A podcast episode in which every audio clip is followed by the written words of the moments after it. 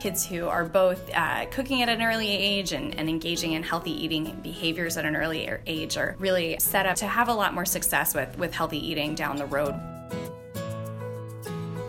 You're listening to the Kids in the Kitchen podcast research you can use to help your family thrive when it comes to family meal times.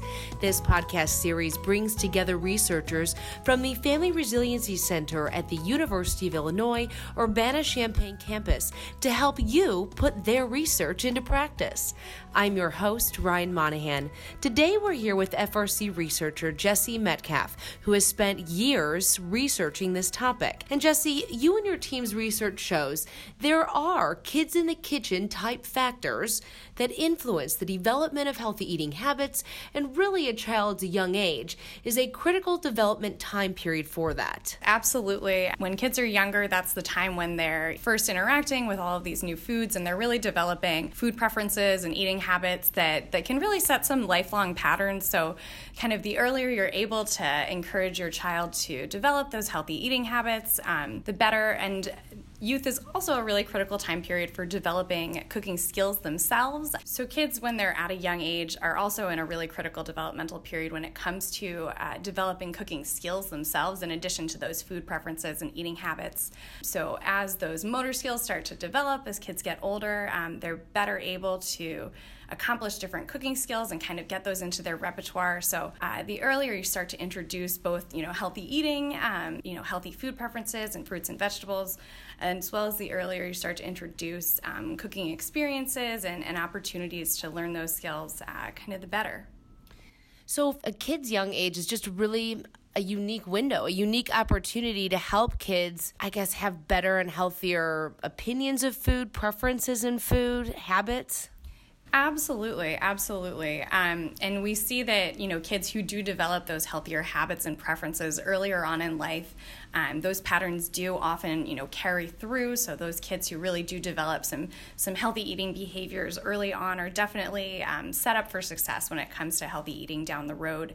And we also um, know that kids who are involved in cooking and who um, are able to get some experience cooking as as youngsters, um, they do tend to have healthier diets and, and stronger preferences for fruits and vegetables. So we see that kind of all of these factors seem to be related um, in that uh, kids who are both uh, cooking at an early age and, and engaging in healthy eating behaviors at an early age are really um, set up to to have a lot more success with with healthy eating down the road when they do um, you know grow up, leave home, and, and become a little more independent when it comes to eating and cooking. So, kids in the kitchen is just such a broad topic. I mean, picky eating, unhealthy eating, parents trying to get dinner on the table, have these family meal times, and it just can be such a stressful time.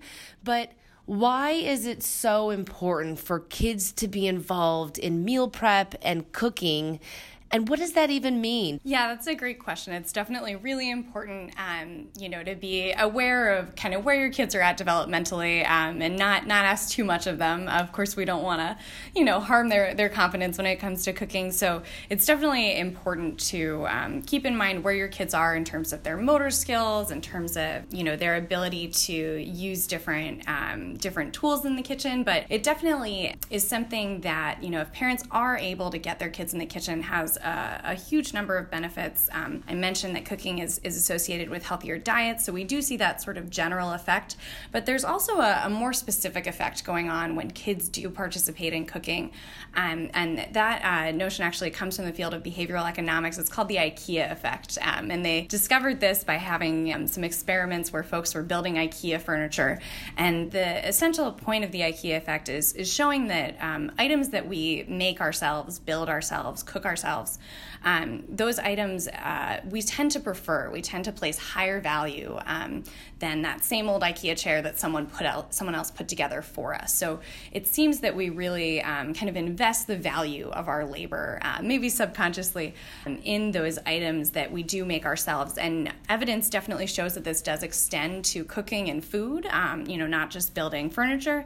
So we've seen um, specifically with kids that they are much more willing to eat and consume foods that they have cooked themselves or at least been involved in cooking. Um, it's definitely important to note that you know you don't have to give them a recipe and have them do everything start to finish for them to feel involved and to really um, get the benefit of cooking. So kids uh, who do cook and who do help out, you know, prepping dinner, breakfast, lunch, are going to be more willing to consume those foods that they that they helped prepare. So that can be a really important effect, especially for parents who are dealing with picky eaters. So that's another um, kind of more specific effect that we see uh, when kids participate in cooking. Thanks for listening to this Talk FRC Research podcast series on research you can use when it comes to family mealtimes.